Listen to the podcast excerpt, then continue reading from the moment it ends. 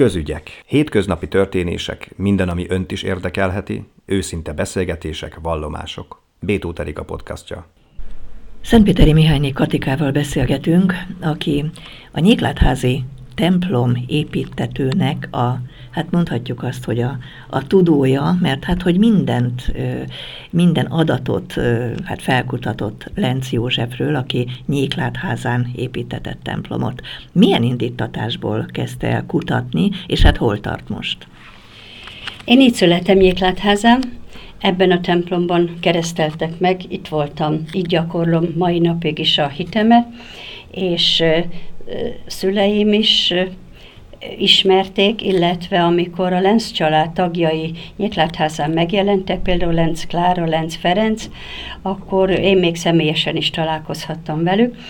Amikor a könyvtárban dolgoztam, akkor kezdtem összegyűjtögetni azokat az értékes dokumentumokat, amik a Lenz család kötődései Nyéklátházához tartoznak, de az egyházközségben korábban világi elnöként is vállaltam, és kaptam feladatot, és akkor is érdekelt, hogy milyen kötődések vannak Nyéklátházának a Lenz családhoz, és így indult el az a gyűjtő munka, ami még a mai napig is tart, hiszen még most is hoznak olyan leveleket, olyan ö, személyes leveleket, amiket például Lenz, Ferenc Lenz Gyula írt ö, nagyné Mancika néninek, és ezeket gyűjtögetjük, és a Lenc emlékszobában, ami a plebánián került kialakításra, Kalockai Gábor atya összesítette, illetve időrendi sorrendbe rakta a Lenc fotókat, és így gyűjtjük egy albumban ezeket az emlékeket. Kezdjük az elején. Tehát ki volt Lenc József? Lenc József gazdag földbirtokos család sarja, ők Budapesten éltek, ott folytattak gazdasági kereskedelmi tevékenységet.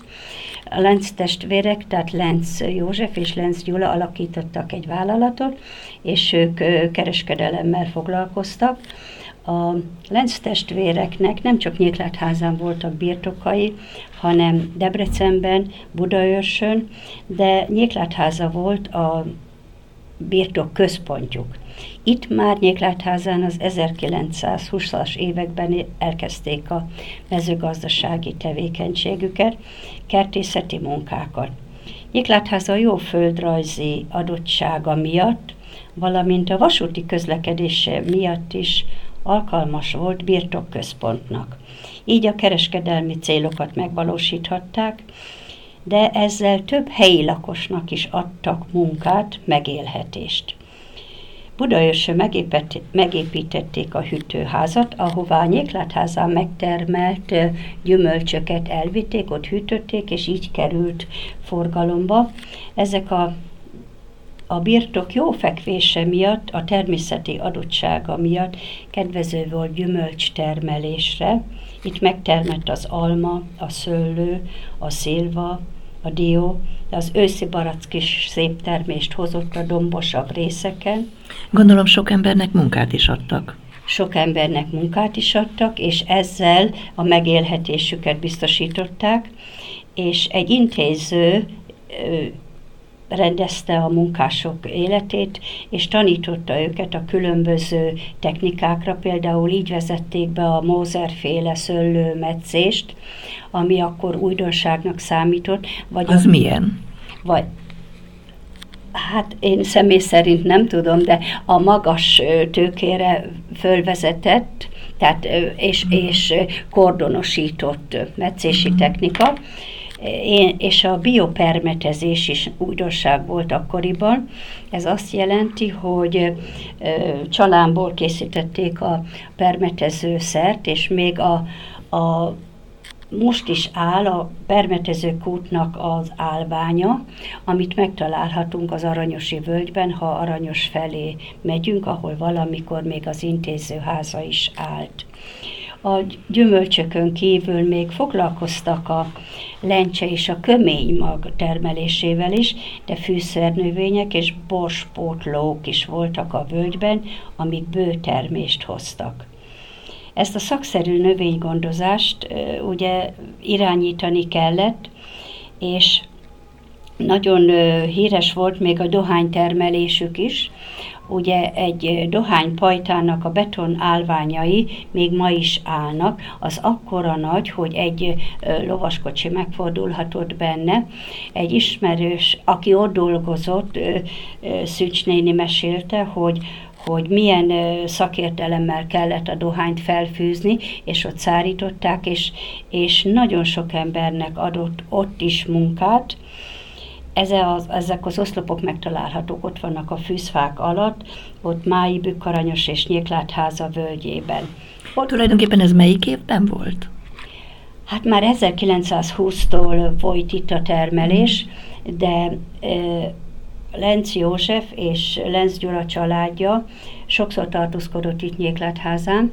Az úgynevezett Lenc udvarban volt a, a családi házuk, ami most is ott van a Szent István utca utcában, azzal a nyitott kerttel, és hátul volt a gazdasági épületek, ott voltak a, az istállók, a kukoricaszárítók, a különböző tárolók, de a a birtokközpontjukban, lent a völgyben, az Aranyosi völgyben, Luisa Majornak hívták az ő nyári laknak nevezett ö, otthonukat, ahol még ma is működő fúrott kút, amit még ők fúrottak, most egy ionizált víz vet előállító vállalkozó működteti, tehát ez még olyan jó minőségű, mm-hmm. és úgy gondolom, hogy, hogy ez a örökség, amit ránk hagytak, ez, ez Nyéklátházának nagyon nagy értéket képvisel. A mezőgazdasági tevékenységükön kívül elég híres volt még a szarvasmarha és a lótenyésztés is, mert akkor ez az 1936-os években, ugye a gazdasági világválság idején, ez nagyon nagy dolog volt, mert akkor ez a Lenz cég Magyarország legnagyobb export-import vállalata volt, és innen Nyéklátházáról vitték a vasútállomásról, még ma is áll az élő rakodó, uh-huh. ahol, ahol besz, berakták a vagonokba a szarvasmarhát, illetve a lovakat, nagy Jánosné Mancika néni mesélte, hogy ide jött a, az orvos, és megvizsgálta lovakat, és a, amelyik lovak egészségesek voltak, azokat vitték a frontra, a többieket pedig elvitték levágásra. Tehát ez a tevékenységük is nagyon sok embernek adott itt Nyéklátházán munkát. Én úgy gondolom, hogy mivel a család sokat tartózkodott és volt itt Nyéklátházán, településünk központjában ismerték és megismerték az itt élő emberek szorgalmát, becsületes munkáját, és az akkori időben, tehát a 38-as években felépítetett a Vitéz utcában, a mai Vitéz utcában 25 vasbeton elemből álló épületet, családi házat, emeletes házat, és azoknak a munkásoknak adta oda, akik hosszú évekig dolgoztak becsületes munkával a, a birtokon, és ez akkoriban nagyon nagy dolog volt. És a templomot mikor építette? Mivel elég sokat tartózkodtak itt Nyéklátházán, elemi iskolában voltak akkor a Szent Misék, ami most már valamikor óvodának lett átalakítva, most jelen években a gondozási központban van. Ott vettek részt a helyi emberekkel a Szent Miséken vasárnaponként. Akkor máiból látta el a plébános az egyházi szolgálatot, és ő mindig lovaskocsit küldött a plébánosért, és látta a helyi embereknek a buzgosságát, átérezte a, a hitüket, ő maga is mélyen vallásos ember volt, és így eldöntötte, hogy Nyéklátházának templomot épített, és ezzel méltó emléket állít, a Jóisten dicsőségére állította, de nyughelyéül is választotta, hiszen végrendeletében meghagyta, hogy ez legyen a temetkezési helyük.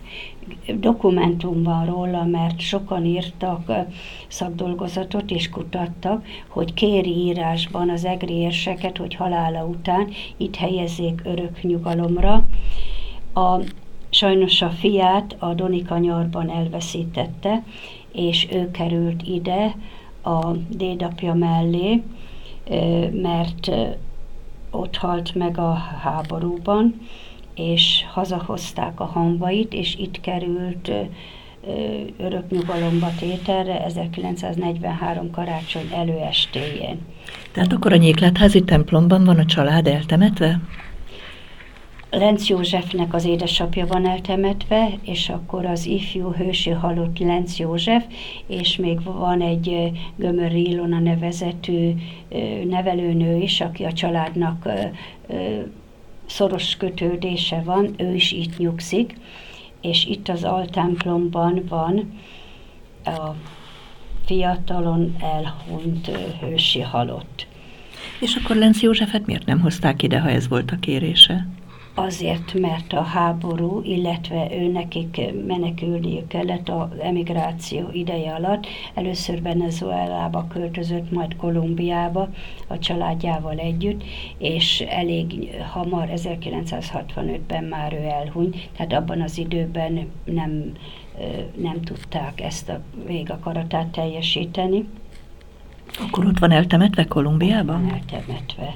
Úgy, úgy tudjuk, a Lenz Klára, aki a Lenz Józsefnek egyetlen leánya, egy goblein textiliparművész, ő is ott halt meg, de az Lenz unoka, Lenz Klárának az unokája, szinte évenként megjelenik Nyéklátházán, és ő ugyanúgy ápolja a Lenc örökséget, és nagy örömére, megnyugtatására szolgál, hogy ilyen komoly helyet foglal el Nyéklátháza életében a Lenc örökség. Hogy hívják az unokát? Farkas Ákos Endre, és ő ő hol él?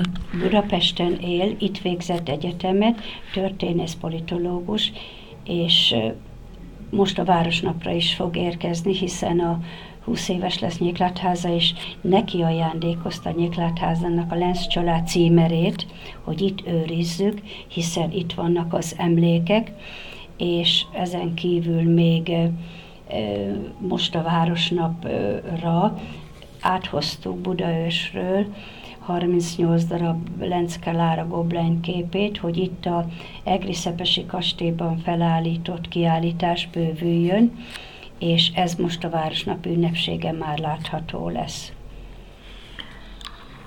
Azt kérdeztem ugye az elején, hogy ön miért ápolja ezt a hagyományt, és hát miért kutatta a Lenz család történetét. Vannak segítői? Vannak segítőink, mert a Karitász csoport, amikor megalakult, akkor a Kalockai Gábor plébános atya javasolta, hogy vegyük fel a Lenc József Karitász csoport nevet. Ezzel is ö, emléket állítva, illetve őrizve az örökséget, és a tagok szívesen vállalnak részt a, a munkában. Akkor ejtsünk szót néhány szót akkor erről a Karitász csoportról is, tehát mikor alakult meg és milyen célból? A Karitász az ugye nemzetközi csoport, Magyarországon is nagyon sok Karitász csoport alakult, és az Egri Egyház megyében is több Karitász csoport működik, és plébánosunk javaslatára kis csoportunk megalakult, ha jól emlékszem, 10-12 fővel, de nagyon aktívan dolgoznak, dolgozunk. Például az, a tartós élelmiszergyűjtés karácsonyra, húsvétra, azok kiszállításra vagy a, a gondozásban is sokat segítünk, illetve tevékenykedünk, és mivel a plébános úr javasolta, hogy vegyük fel a Lenc József nevet, ezzel is a Lenc Józsefnek a karitatív tevékenységét elismerve, ugye itt van a 25 lakás, akkor maga a templomépítés, mert a háború, illetve a gazdasági világválság alatt ez egy fantasztikus nagy dolog volt, hogy felépítette a templomot, és itt Nyéklátháza gyakorolhatja a vallását, de ezen kívül még Lenc József alapított egy alapítványt a fia emlékére, mert amikor a fiát eltemették, akkor ő utána létrehozott egy alapítványt,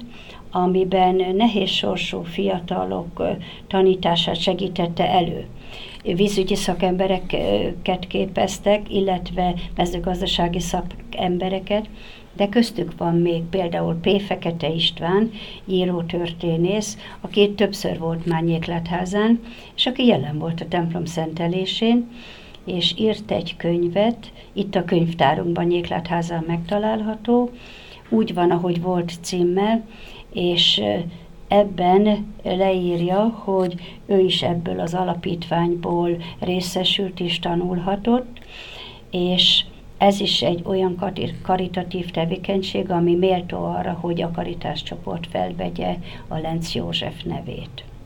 Akkor tulajdonképpen a Lenc József neve, ha így mondhatjuk, hogy évszázadokon keresztül fennmaradhat? Így gondoljuk, és ezzel a céllal is lett fölvéve ez a név, hogy őrizzük és ápoljuk ezt az örökséget, amit, amit ránk hagytak, hiszen akkor a nehéz időkben megépítetni ezt a templomot, az nagyon nagy dolog volt, és ezért áldás volt az életük, meg az, hogy Nyéklátházát így, így szerették, és az itt élő embereket így megbecsülték. Hogyha valaki kíváncsi a Lenz József unokájának a Goblein műveire, akkor hol nézheti meg az imént említette, de mondjuk el még egyszer. Lenz Klára műveit már 20 kaptunk körülbelül, a nagykövetség által jött ide, mert úgy rendelkezett Lenz Klára, hogy ő sohasem kereskedett a képeivel, hanem ezt elajándékozta, és így, így nyilatkozott erről, hogy fiatal korom kedves helyére, szüleim bértékközpontjának falujában Nyéklát házára ajándékozó Goblen képeket, ahol a település vezetői és a művelődés központjának munkatársai nagy megbecsüléssel fogadták azokat, kiállították. Ez az Egri Szepesi kastélyban van kiállítva, és most, hogy a Városnapra a budaörsi kertbarátoktól megkaptunk még 38 darab Goblen képet, tehát ezzel együtt bővül majd a értéktárban, Nyéklátházán egy egész emeletet lehet berendezni vele, és itt majd ez bármikor megtekinthető. Ez egy állandó kiállítás ez lesz? Egy állandó kiállítás már most is, az értéktár megnyitása óta, de így most bővül azokkal a képekkel, amiket most áthoztunk, és most a Városnap ünnepségen abból egy pár darab bemutatásra is kerül majd az iskola aulájában. Bétó Erika beszélgetését hallották.